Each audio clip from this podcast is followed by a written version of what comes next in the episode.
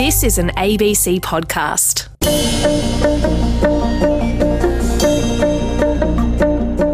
I'm Jonathan Green. Welcome to this summer season of Blueprint for Living. Every week on Blueprint, we look at the world through places, spaces, food gardens, and design. Well, this summer, we're going to take one of those elements each week for a deeper dive. In this hour, a little subset of design fashion. We'll consider the radical legacy of Issey Miyake, discover the history of British dandies, fancy, uh, read up on the enigma that is Anna Wintour, and have a listen as Colin Bisset considers the rather proper history of the top hat. If I conjuncted for you uh, the word pleats, uh, with please perhaps, you, you would immediately, I suspect, have a name pop into your head. Uh, we're talking about Issey Miyake, of course, the, the celebrated Japanese designer who died earlier this month. He was 84. In fashion, he was, was the designer's designer. His garments, he was a curious man. His garments driven by the advances in, in textile science, but that clothing was, was just a small part of his, his overarching design philosophy he did so much. He, he loosened the, the Eurocentrism of the fashion world that he came into. Tokyo became a, a hub of the avant garde in fashion. And of course, there was a, a generation of, of post war designers in his wake. Uh, Robyn Healy sat in a, a box seat during his rise. She was the National Gallery of Australia's inaugural curator of international fashion in the 1980s and later became senior curator of fashion and textiles at the National Gallery of Victoria. And these were institutions among the first in this country to collect Miyake's work. Uh, you can now find Robyn at RMIT University, Deputy Vice Chancellor of Learning and Teaching and, and leading the School of Fashion and Textiles. Robyn, welcome. Hi. Can you remember your, your first brush with the work of Miyake? I can. And it actually was through a, a Melbourne magazine, Crowd magazine. And Crowd magazine was like a, um, a very limited edition local publication that had a correspondent from Tokyo. Hmm. And it, it was it was a very much like ID magazine at that time. It was sort of a way to find out about a sort of an underground wave that was happening in design. Uh, Crowd looked at a range of different things, not just fashion and also in my role as a, a curator at the National Gallery of Australia, we were always looking at what was happening in contemporary design. So, as we started to see what was bubbling up in that sort of period of the early 80s, it became very clear that there was this very strong movement coming out of Tokyo um, and a way of looking at fashion that, that wasn't something we were used to. It was clothing as design. And I think that's really the big departure and why perhaps, mm. you know, Miyake has been sought after um, in museums as well as as as being a, um, a wearable in, in many quarters. How does that notion of, of, of, clothing as design in, in his case, how does that differ from the haute couture of, of, of Europe? What's what's the jumping off point? I think the jumping up point is the way he approached the actual design process. And going back to your introduction about this sort of very Eurocentric way of, of working, which went through a, a process that was very much driven by um, dressmaking and tailoring techniques going back centuries. His idea was really like many designers, you know, looking at a material, a piece of cloth, and building from that. Mm. He also looked at you know um, ways of wearing. So sort of looking at how could he make something that actually embraced a range of different people whether it was from their age from their gender from where they might wear something. So he, he sort of took it on in a much more broader broader broader scope. So in traditional fashion design, you sort of get typecast. You know, you're a menswear designer, you're a women's wear designer. you know, you go, it's evening wear, it's day wear, it's this, it's that. You know, you get the color trends. Mm. He went through a very deep dive into research and using research as any designer would. So looking both at advanced technologies and also at uh, traditional techniques, and then in the mix, what might that become? he also was a collaborator. So rather than, you know, fashion designers have this big eye, you know, this big sort of, you know, rock star type mm-hmm. type persona. we can think of the names. yeah. So so so for me, it's also like the team philosophy, the collaborators. So if you look at who collaborated with Issey Miyake and also the studio he set up. So very much in tune with the design practice rather than the house of. Uh, rather, there's a whole range of things that that became much more subtle, but also in terms of uh, the impact of the clothing was continually inviting people in to collaborate, whether they were photographers, whether they were the people who designed the shops, whether they were people in the actual Miyake studio working with him. It's a totality, isn't it? Yeah. Uh, of, of course, I mean, to take that back a bit though, I mean, in the in the 60s he he earnestly went about learning his craft. He did because like any any good practitioner you need to know what you're you're you're moving against. So it's a precedent in the field. So once you start an area like he he began in a totally different field. He began in a in an art university you know in graphic design so for him to really depart and have this questioning of clothing, which was what he started to do in those early days, was to actually have to know the craft, to depart from the craft. And we see this in many cases with designers. To you to actually innovate, you need to understand, you know, the customary practice. And I think it was very clever that he did end up going to Paris to study in a, in a traditional haute couture type environment. But also, um, a seminal moment for him was the 1968 uh, student demonstrations in Paris. Right.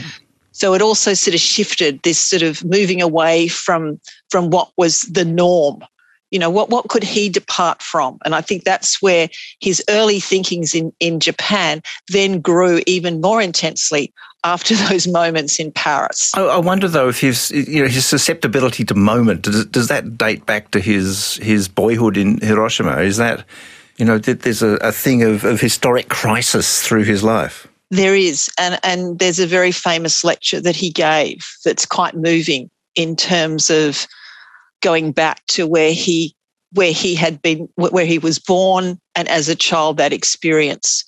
So i think this is this sort of thoughtfulness in trying and, and fashion fashion has the baggage of being exclusive when you look at something that has a certain price point. Mm. So Miyake was always trying to have this sort of clothing for everybody, this sort of community around the clothing. And that's where I think those seminal moments really wanted him to push further of what clothing could do. And, you know, he was always striving for that. Whether he was successful at that, who knows? But he had an intention for actually trying to look at it quite differently and building this community for everybody. But again, this this this I think see you know it goes back to that that Hiroshima moment, surviving the the nuclear blast.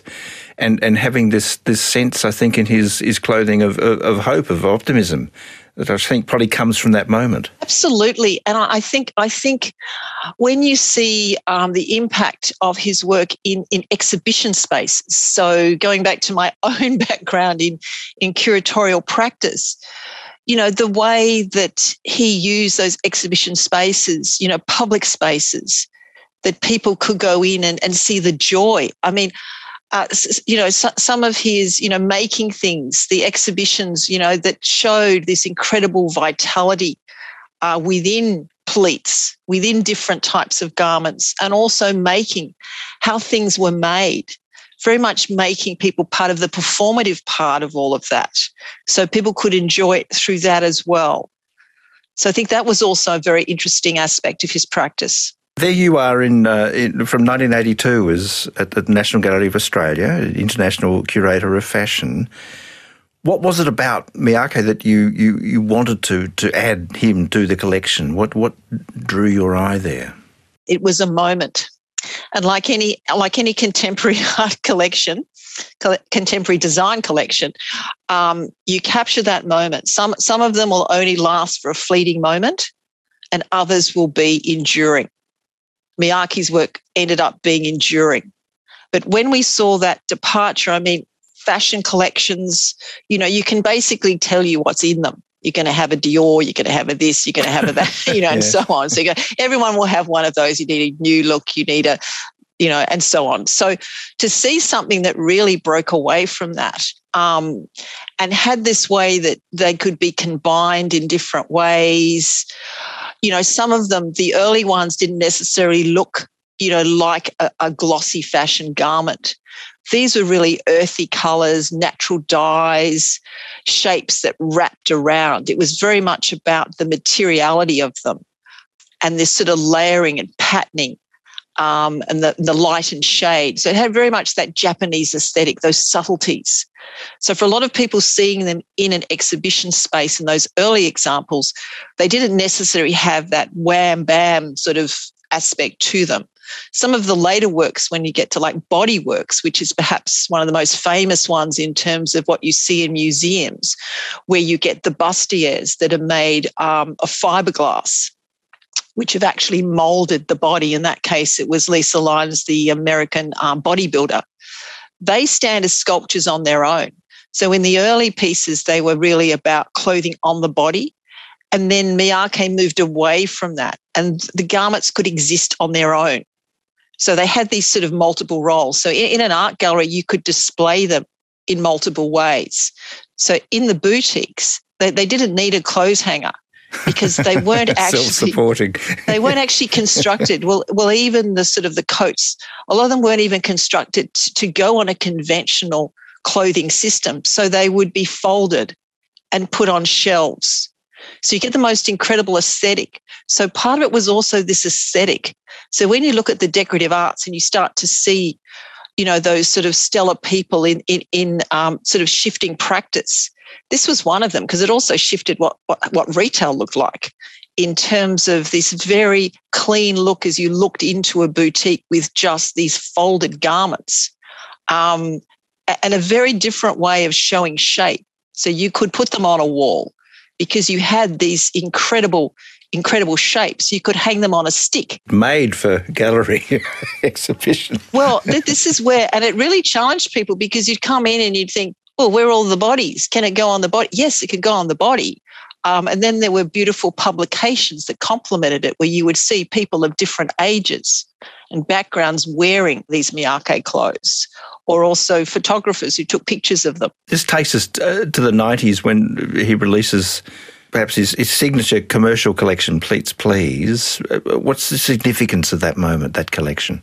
Well, I think Pleats Please also was starting to there's several different things on Pleats Please. I think one of them was also looking at this sort of animation, animation of garments, and, and having this sort of liveliness where pleats gave Miyake this incredible palette of getting movement and shifting form. So rather than having a static, as someone moved, you actually, the garment would move with you. So it started to have this very different impact on, again, how we view a garment and not being able to control it, if that makes sense. Well, and a wonderful counterpoint, though, in that movement to the, the sort of rigidity of the form of the pleat. It's, uh, there's a nice duality in those things. Absolutely, absolutely. Because pleating, you're controlling something, and you actually let it, you know, bounce out. It also provided, again, going back to the retail environment, you could concertina some of the most famous ones, you can concertina down. So it's just a round, round, flat shape. And then it springs up like a jack in the box. So you've got this incredible sense of, of movement and also colors. Uh, Miyake has always experimented with ranges of colors. Um, and I think that's where, again, this liveliness in really quite, you know, um, intense colors. Um, and then going further with pleating by putting pattern on pleating. Uh, so you actually have a visual image on top of these colors. And again, what happens when that moves? So for wearers, they would be shifting all the time. It's not just having mm. it hmm. in an exhibition where you can do all sorts of clever things in hanging it and doing whatever, but when it's on a body, because the importance, and I don't want to take away from the importance of wearing, because that's that's really where Miyake was from. Exhibition practice was something that invited other people in to know more about what he was trying to do, what the studio was trying to do. But certainly for the wearer, these were very simple garments that could easily be looked after. Um, and you just put them on, and suddenly you were like a walking sculpture. Well, that simplicity is an interesting thing because much as we talk about him in this this high design sense, I mean, his intent well was not to be uh, an elite figure. His intent was to be accessible. Exactly, exactly. So this is where, so this is this always trying to find a form that could be for everybody. So again, the pleated garments, you know, your shape, you could put on weight, they'd expand, different heights didn't matter. You know, it it it was it was this way of trying to get a more universal form of clothing. Um, also experimenting uh, with materials that perhaps were easier to look after, uh, thinking about longevity, trying to sort of test some of those things, those universals that we have. And certainly now in circular design, we're always seeking, you know, how can we get longevity out of something? Will it last? Will it have that enduring quality? And certainly that's certainly at this stage, you know, Miyake is actually dealing with a lot of that. Uh, you'll know this word, uh, Robyn, because I, I, I, can't bring it to mind, but it's it's a word which in Japanese, and, and, and Miyake uses this, is, is both for clothing and happiness. Oh uh, yeah, now you're gonna you're gonna test me there in terms of clothing and happiness. I know what he uses for a piece of cloth. APOC is his is, is, is his most famous way of of looking at clothing through a piece of cloth. A, a wonderful quote, Robyn, from Miyake, which I think goes to his oh, something of his guiding philosophy. He says his clothing means in Japanese haifuku. Then haifuku means happiness.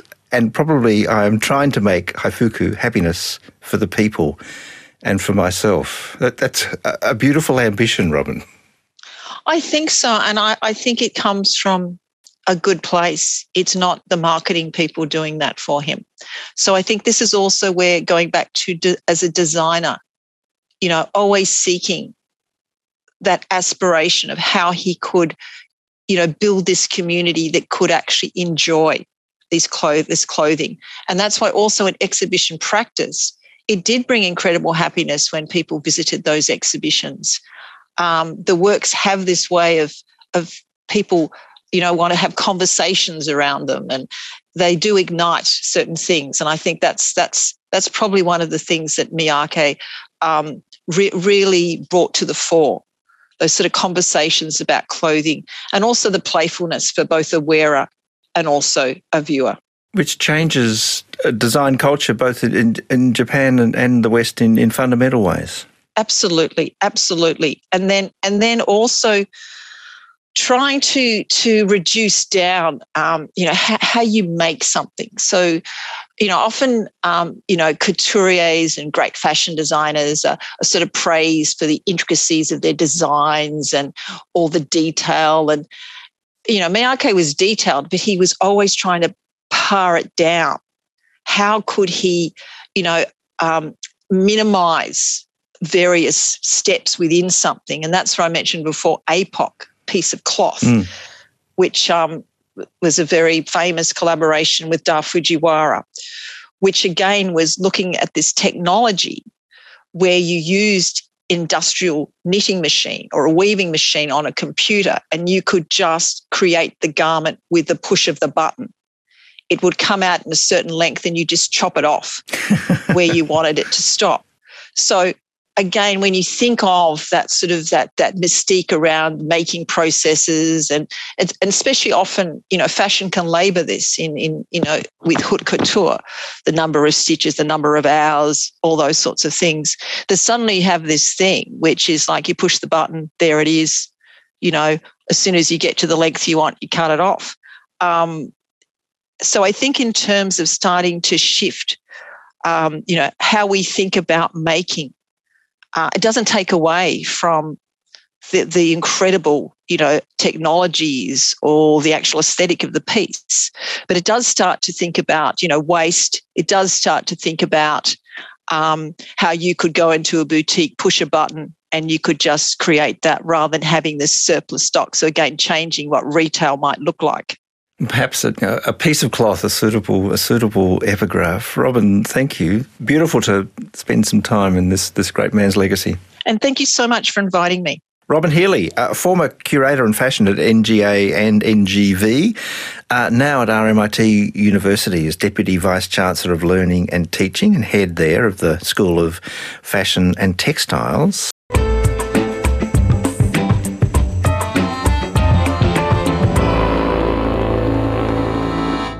It was Oscar Wilde who, who observed, and, and would no doubt be gratified by its enduring quotability, uh, observed that there, there was only one thing in the world worse than being talked about. He spoke as a man whose, whose life was a study in being the subject of conversation. He spoke as a dandy.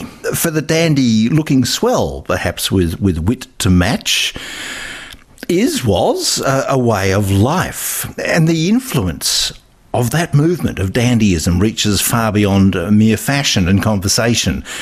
As Dominic Janes discovers in his, his latest book, British Dandies Engendering Scandal and Fashioning a Nation, uh, Dominic is Professor of Modern History at Keele University, uh, and, and he joins us. Dominic, welcome. Thank you very much. It's a pleasure to be here. The idea of the dandy, it sort of rolls off the tongue, but do we truly understand in general conversation what that means? Yeah, well, I mean, the term is bandied around a lot nowadays, as it was 200 years ago when it was first coined. And some people use it as a very kind of dismissive phrase, saying that someone is basically a bit superficial, a bit narcissistic, maybe a bit full of themselves. you know, who do they think they are? Whereas other people use it in a slightly different way to say, oh, look at that person over there wow, they've got a certain something, they've got a certain style, which is not just about trying to look good, but also to be very much an individual. It's it is that thing, is it not, of standing out from the crowd? There's there's hmm. a sense of, of, of, quiet elitism in the notion of, of being a dandy. Yes, that's part of the controversial quality to it. And that I think connects with our kind of love hate relationship with individualism. On the one hand, we really like to think that we are individuals, there's something special about us as particular people. On the other hand, we tend to prickle a bit at the thought that someone is kind of setting themselves up above us. And that's one of the reasons why the figure of the dandy is controversial, looked up to on one level and kind of sneered at at the same time. How did this begin? Well, there are people called dandies in Britain and in various places that speak English. There are, of course, people who are also doing forms of dandyism in lots of other cultures and lots of other languages. But mine was a case study, basically, of the British style of dandy the word actually comes into widespread use at the end of the 18th century during the period of the Napoleonic Wars, at a time when military uniforms were terribly fashionable and to hmm. have well cut clothes and suits was important. But in the book, I also talk about a prehistory of the dandy, which goes back at least through the 18th century into the 17th century. And it really originates from a kind of contestation between more puritanical, moralistic people who thought that one should try to look plain and godly, and more shall we say, self assertive, flamboyant people who thought you should try and use style to stand out in society. Is there a point of departure in this, and perhaps it comes to a, a, a rise of people outside of the traditional aristocracy, a point of departure from where fashion is a thing which is a strict line of descending impersonation from the king or queen on down? Mm, really, really great question. Because the other thing about dandyism is that it's not just about wearing a uniform or following an individual fashion. It's also about creating your own fashion in a way. It's a little bit about being uh, individualistic, as we were saying. And if you go back to times like the Renaissance through the 17th century, a lot of fashion was about court culture and mm. royal courts in Europe and was often set literally by the king or queen and their retinue.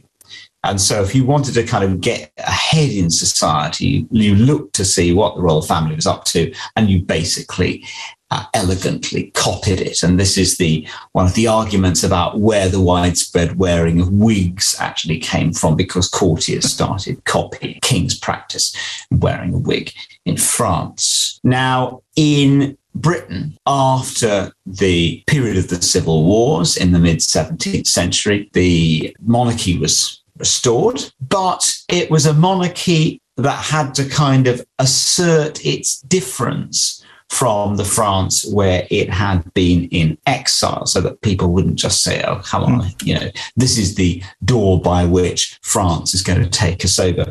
And literally, Charles II decided that he was going to have a different style of dress. The style of dress he picks is actually something slightly exotic. It's a, a sort of precursor of the current business suit.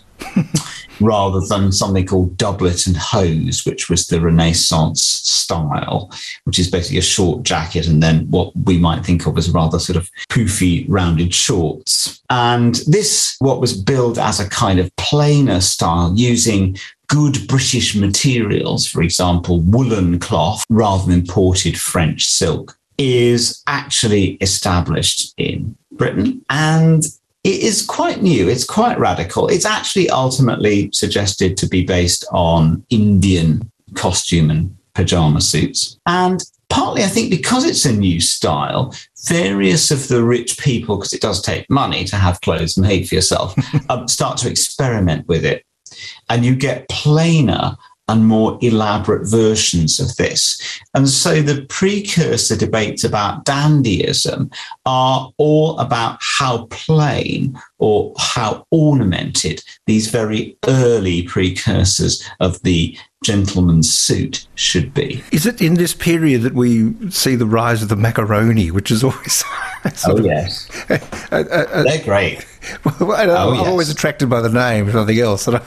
oh, yes. Actually, that's very important in the 18th century, which is where we are in relation to these dandies who are known as macaronis. I mean, the reality for most people in the 17th, 18th centuries, if in doubt, they probably didn't have enough to eat. And so fussing around about precisely what style statements you were going to make by right. the food you, the kind of food you eat, just like the kind of clothes you wear. Well, that's a bit of a statement of status uh, in itself. So the macaronis, they were a type of dandy who were characterized by their taste for Italian culture. Hmm. and of course, macaroni is basically pasta. So what happened is that the youth of well off families, not necessarily just aristocrats, but you need to have a certain amount of money to carry this off, would be sent on something called the Grand Tour. And what it basically is, is a journey down through France into Italy in the Mediterranean. You were meant to spend a few months there. Mm. And the idea was sort of that you pick up a kind of polishing in classical culture because this is a period when and the like. Yeah, you'd sketch ruins, you'd sit around with a tutor reading Latin poetry and all this kind of stuff. Um, now, at that time, this was regarded as the height of intellectual sophistication because the Greek and Roman classics were still prized as a kind of cornerstone of knowledge. Now, in fact, when you were down there in Italy, I think quite a few of the young gentlemen spent their time drinking, perhaps even whoring, um, and generally misbehaving themselves and partying, basically. They come back to Britain and they picked up foreign tastes. And these involve things like uh, perhaps wanting Italian food, like pasta, and dressing in more French influenced fashions. If in doubt, a lot of those French fashions are a bit more flamboyant than the British ones, with their slightly more toned down precursor of the suit. So these young men arrive in London. They're dressed up in the height of French fashion, literally the height because some of their wigs were noted as being ostentatiously tall. Well, I was going to say, I mean, describe that rig. What are these gentlemen wearing?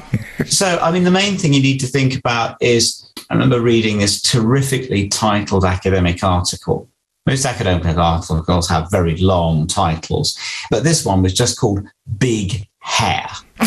so the crucial thing about Macaroni's wig style was big and tall. So the wig is built upwards. The hair is then carried down at the back, with a huge lump of it tied up into a big bag. It's called a bag wig. And the macaroni style specifically was provided with a small hat that sat somewhere a long way up the top of this wig, rather like a modern style fascinator. So the overall approach would have been quite spectacular. Now, you could decide what you thought this looked like. On the one hand, you could think, wow, what a tall, magnificent figure of a man. Uh, the effect is a little bit like these British soldiers with their kind of hair hats, these busbies that they wear, make them look tall and scary in theory. Or you could have a look at this and think, well, I'm terribly sorry, but you look absolutely ridiculous. And uh, a lot of people in Britain then attacked these this macaroni style as not looking swish and fabulous, but actually looking, frankly, they didn't use this term, but basically camp and what they called effeminate. And how much of the effeminization of these styles is this often an expression of sexual preference in, in oh, some oh, yeah. of these adaptations? Yeah, it's really interesting. So, one of the grounds on which dandies were attacked, and what I really want to emphasize here is it wasn't just like you know the back page of the menswear supplement where this was debated. These were things that were debated on the the front page of the newspapers uh, when it was asked whether prominent influential figures and politicians were or were not macaronis or dandies.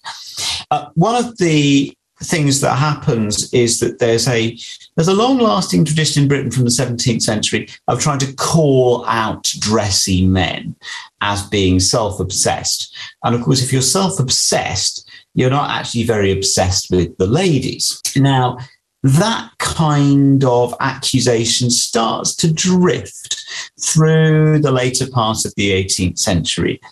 And one of the things that drives it is a series of public scandals and legal cases where gentlemen of fashion, as they were called, were sometimes implicated in sodomy trials. Mm. Now, the word homosexual hadn't been invented yet. It's invented in the 19th century. Uh, but people certainly did know about um, unnatural sex because the act of sodomy, which could be basically anal sex between two men, or it could actually be anal sex between a man and a woman, or it could be with an animal, uh, was a capital crime. So, what happens in the newspapers is that we get lots of increasingly unsubtle innuendo associating certain macaronis with sodomy, basically. And this is where the Italian connection comes in. So, I'm not making any comment on what Brits or French people or Italians are really like, but there was a kind of proto homophobic feeling in Britain mm. that Britons were somehow morally more secure than other lesser nations, and that in particular, Roman Catholic countries were prone to what they termed sodomitical vice. And the reason for this is that Roman Catholicism unlike British Protestantism, required that priests remain unmarried. And so there was a suspicion that these unmarried men were getting up to dubious things. So the suggestion is that macaronis and dandies who went down to France and Italy were picking up, um, how can I put this, not just a taste for macaroni, but a taste for rather spicier things as well. Rigatoni as well. I mean, uh, this, oh, absolutely. Ravioli stuffed with who knows what.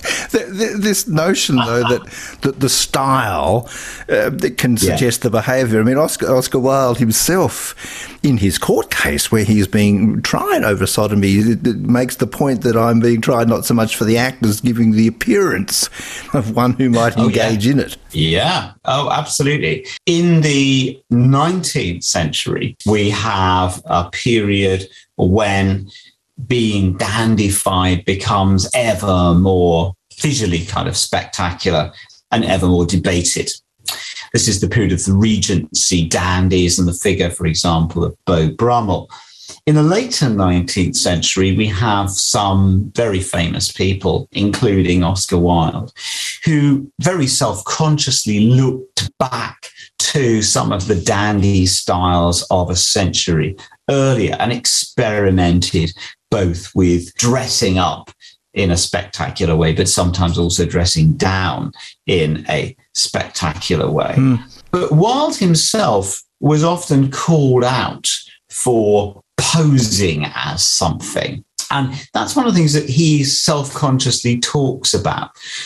Because one of the things about Wilde is that he was, unlike a lot of the previous dandies, he was an intellectual. So he liked to theorize about these things. And a lot of his theories were about the significance of, I suppose, what nowadays people would talk about as performance or performativity. In other words, you are who you appear to be, which was quite a radical statement at the time. Mm because a lot of people believed that people were somehow inherently sort of good or bad and they had an inner truth. But at the same time, they also sort of believed that you could tell someone's character by their face. Those two things aren't easily compatible. And Wilde was kind of poking around and having fun with that.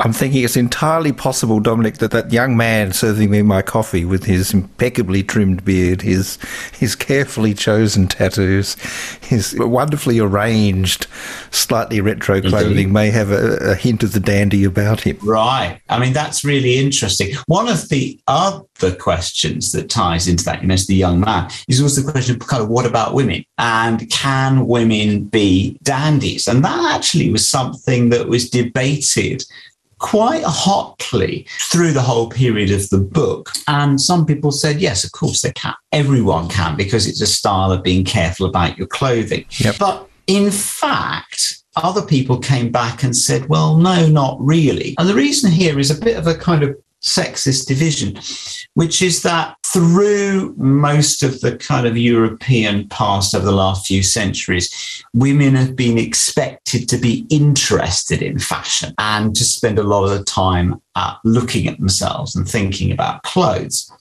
Whereas men, on average, have been thought to distinguish themselves by not spending so much time on those things. That's one of the reasons why dandies were called out for being effeminate because supposedly spending a lot of time carefully selecting what you're going to look like could be argued to be acting like a woman. I think there is an entirely separate conversation uh, beginning there, ah. Dominic, but we, we, we, we, must contain ourselves, I'm afraid, uh, because of time. Uh, the book. Sure. The book is British Dandies Engendering Scandal and Fashioning a Nation. Its author is Dominic Janes. Uh, Dominic, thank you so very much. You're welcome. I mean, I clearly, as you can tell, am fascinated by this. I'm reserving questions about whether I too am a dandy for another conversation. Uh, but it's uh, I think it's an endlessly fascinating topic. British Dandies. It's it's available in, in shops and libraries. And Dominic is professor of modern history at, at Keele University.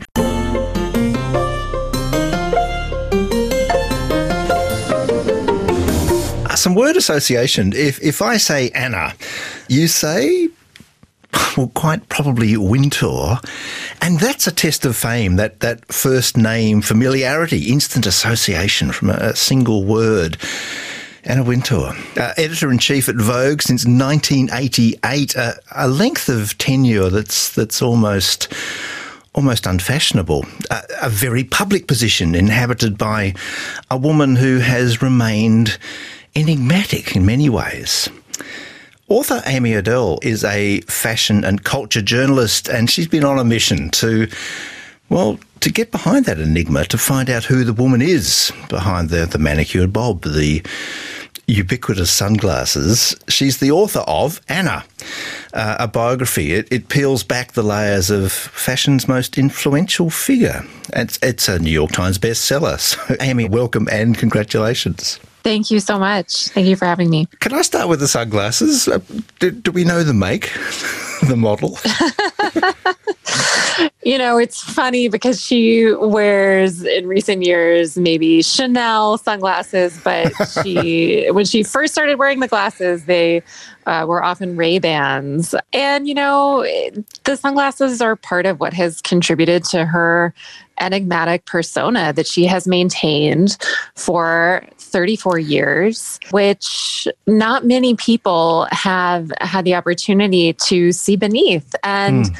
Many people who have known Anna for a long time even still describe her as complicated and have a hard time understanding her. And in writing Anna, the biography, I had the opportunity to interview more than 250 people, many of whom are very close to Anna and have never spoken on the record before and uh, have the opportunity to describe to readers who this very powerful woman really is. That thing of withholding, that thing of, of maintaining mystery, is that calculated from her or is that just an accident of character?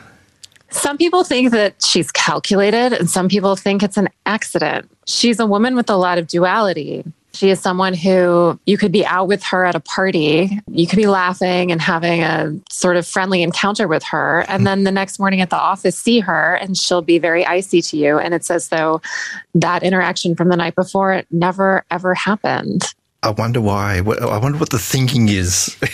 I mean, did, did you, in your work, you say you talked to 250 people and many of them very close. Did you come to uh, an understanding? Do you think have you have you got behind the sunglasses? Yes, I think I have got behind the sunglasses, which are actually prescription. Anna has said in public that the glasses are to hide what she is thinking or feeling. And that may be partly true, but it, she really wears them because also uh, so she, she can see. see. yeah. But that's just kind of an example of how she she's just not really been very forthcoming. As many of us know, she's someone who has worked very, very hard to get where she is. She's very focused. She's very ambitious she tries very hard to stay engaged with youth culture, with culture broadly. She can be cold and she can be icy at the office, but people also described her as someone who absolutely loves her family, adores her grandchildren, has changed their diapers, loves her dogs. Many people have seen a warm side to her that others haven't seen. And so many things about reporting this book surprised me. For instance, that she wants to be known for her philanthropy and not for anything that she's done as a magazine editor. She's steeped in, in, in the practice of media, of course. Her, her father was a an editor himself. What was his impact on her, her early life? Charles Wintour is Anna's father, and he was the editor in chief of the Evening Standard, which was a very influential newspaper in London. And he had that job. He worked at the paper from the end of World War II uh, through the 60s, uh, swinging the swinging 60s hmm. in London when Anna came of age, in which she credits with sparking her passion for fashion he had a background as a political journalist and he was known for covering hard news, but also taking culture just as seriously. And it was a very vibrant cultural moment in London, of course. And her parents had dinner parties quite often at their home. And they would invite politicians or uh, well known journalists from the Evening Standard. And she was exposed from a young age to this intellectual glamorous milieu. He cut her off without a penny, though, didn't he, in his will? It is true that his her father did not leave her anything in his will. However, at that point, this would have been the late 90s, I she believe. She was doing okay. And Anna was making uh, surely a, a, lot of money. And she also, as I report in the book, she had a number of privileges that really enabled her to succeed in media, including benefiting from a trust fund that her mother's father set up for his grandchildren. Anna received payments out of that trust from the time she was really starting her career and she continued receiving those payments for many years. It mm. wasn't, I want to be clear, it wasn't so much money that she would never have to work, but it was enough money that she could afford to make mistakes or take jobs that didn't pay that well. That's a great gift. Uh, you mentioned that 60s London, the, the miniskirts and bobbed hair. I mean, it was suddenly a style that perhaps suited young Anna, who was a bit of a tomboy. Yes, as a child, uh, friends of hers from the time said she was a tomboy. She was not at all interested in her clothes. She would go to grade school with her uniform askew, with her knees scraped up. And, and uh, sunglasses, uh, of course. no sunglasses. She was primarily interested in sports and physical activity. Hmm. And that was how she related to her classmates. But she's also someone who never liked school. She's a very smart woman. She's always read a lot. She reads a lot today but she never liked school. Maybe one of those kids for whom school was a bit slow. that could have been the yes, knowing knowing as much as I know about her now, I can I can kind of understand. You know, if you're not someone who wants to spend more than 15 minutes in a work meeting, you might have a hard time sitting through hours and hours of lectures every day. Destined for journalism, and and she starts out at House and Garden, which which didn't go well. No, so Anna had a number of jobs as a fashion editor before she became an editor in chief. Her first editor in chief job was in London running British Vogue. And then she came back to New York where she really, really wanted to be.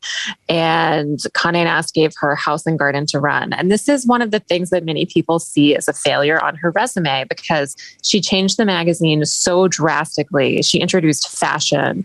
She had models uh, in the Bagatelle Gardens of Paris wearing dresses and highlighting fashion in a magazine in which people had never really appeared before. And I realized that that sounds kind of weird today because if you think of a interior magazine today, you expect to see personalities in those images. You expect to see celebrities in their homes and things like that. But this was not typical for the time at all. So she introduces this approach. She changes the name of the magazine to HG. Subscribers and readers get very upset. They start calling Conde Nast to cancel their subscriptions. Advertisers pull out. With HG sort of taking a nosedive, it is in this moment that she is tapped to become the editor in chief of American Vogue in the summer of 1988 she becomes such an extraordinarily influential and powerful person. I mean, she determines so much of the world's sense of style. What, what a remarkable achievement in a career. Her success is unmatched in magazines, in fashion, but even beyond that, I would argue. If you think of business leaders generally, so Anna Wintour, as we've said, has been at Vogue as editor in chief for 34 years. Jeff Bezos left Amazon after 27 years. I think the average CEO tenure these days is, is five or less. So her longevity is really unusual. It is unmatched. And some people I spoke with feel like her cultural innovation in that time is on par with Steve Jobs. Amy, congrats on the book. Do you know how it's been received by its hero? I don't know how Anna feels about the final product. I am just as curious as anybody else. I'm sure you are. Maybe one day that secret will be revealed. Uh, Amy Odell, she's a, a fashion and culture journalist. And the book in question is Anna, the biography. And you'll find that in shops and libraries.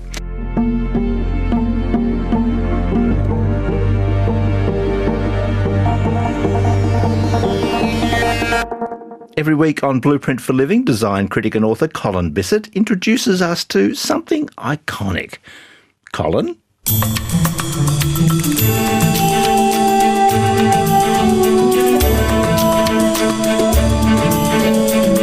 You'd be hard pressed to come up with a more ridiculous fashion item than the top hat. And yet, as silly fashions go, it's somehow survived for over two centuries. Its origin is uncertain. Most fashions emphasize a particular line, from crinolines to codpieces, and it's entirely likely that the first top hat was the answer to a customer's simple request to look taller. Why else would you place a cylindrical hat on your head, if not to add to your height? According to one tale, when milliner George Dunnage in London released his first top hat to the world in 1793, it caused a riot. Which seems surprising, given people hadn't long stopped wearing powdered wigs of ludicrous design. By the end of the 19th century, though, the top hat was ubiquitous, as popular with dukes as relatively ordinary folk. In Britain, it was popularised by Beau Brummel, the original dandy about town, who made it a jaunty favourite of his friends, the relentlessly vain future King George IV. Across the channel in France, the hat found friends with a group of subversive toffs called the Incroyables, or Incredibles, who wore bizarre outfits to counter the austerity imposed after the French Revolution. It was not uncommon for them to wear top hats of twice the height of any other, and in a variety of loud colours. The hat itself was first made from a single piece of wool, shaped on a wooden mould, and then covered with a fine fur felt. By the middle of the 19th century, they were often made in two pieces, using cheesecloth that was stiffened with layers of shellac and then covered in fur felt. Making this felt involved mercury, which caused terrible afflictions to hat makers, including mental disturbance, hence the Mad Hatter in the Alice in Wonderland tales. In 1840, a French milliner called Antoine Gibus came up with a spring-loaded version called a gibus that gentlemen could remove and flatten when at the opera. The fashion for them was unstoppable. The engineering genius, Isambard Kingdom Brunel, was only five feet tall, and so a top hat added to his self-confidence. But American President Abraham Lincoln was well over six feet and still favoured what was popularly called in America a stovepipe hat. It said that he kept important papers in it and that it was once holed by a would-be assassin's bullet some years before an assassin with better aim completed the job. The height of top hat fashion is best illustrated by the Belle Epoque paintings of Toulouse-Lautrec, but it slowly fell from fashion in the 20th century as a more classless society began to assert itself. Fred Astaire made the top hat glamorous in the 1934 film of the same name, as did Marlene Dietrich in the film Morocco of 1930, adding to her dangerous appeal. But the top hat's days were numbered. Increasingly relegated to formal weddings, funerals, and race courses, they became, like the bowler hat, a cartoonish symbol of the past. Perhaps it started in 1957 with the release of Dr. Seuss's The Cat in the Hat, with its wonky red and white striped top hat. By the 1960s, the top hat had been appropriated by rock stars in jeans and Afghan coats, and so it's continued, still glamorous in a Madonna video, or dressed up with feathers by Elton John, but seen for what it really always was part of a costume, a silly thing, a ridiculous thing, but an icon of style, no question. And no one can pull a rabbit out of a hat quite like it.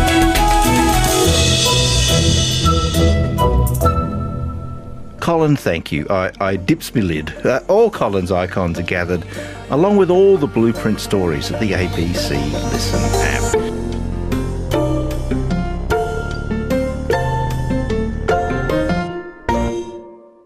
You've been listening to an ABC podcast. Discover more great ABC podcasts, live radio, and exclusives on the ABC Listen app.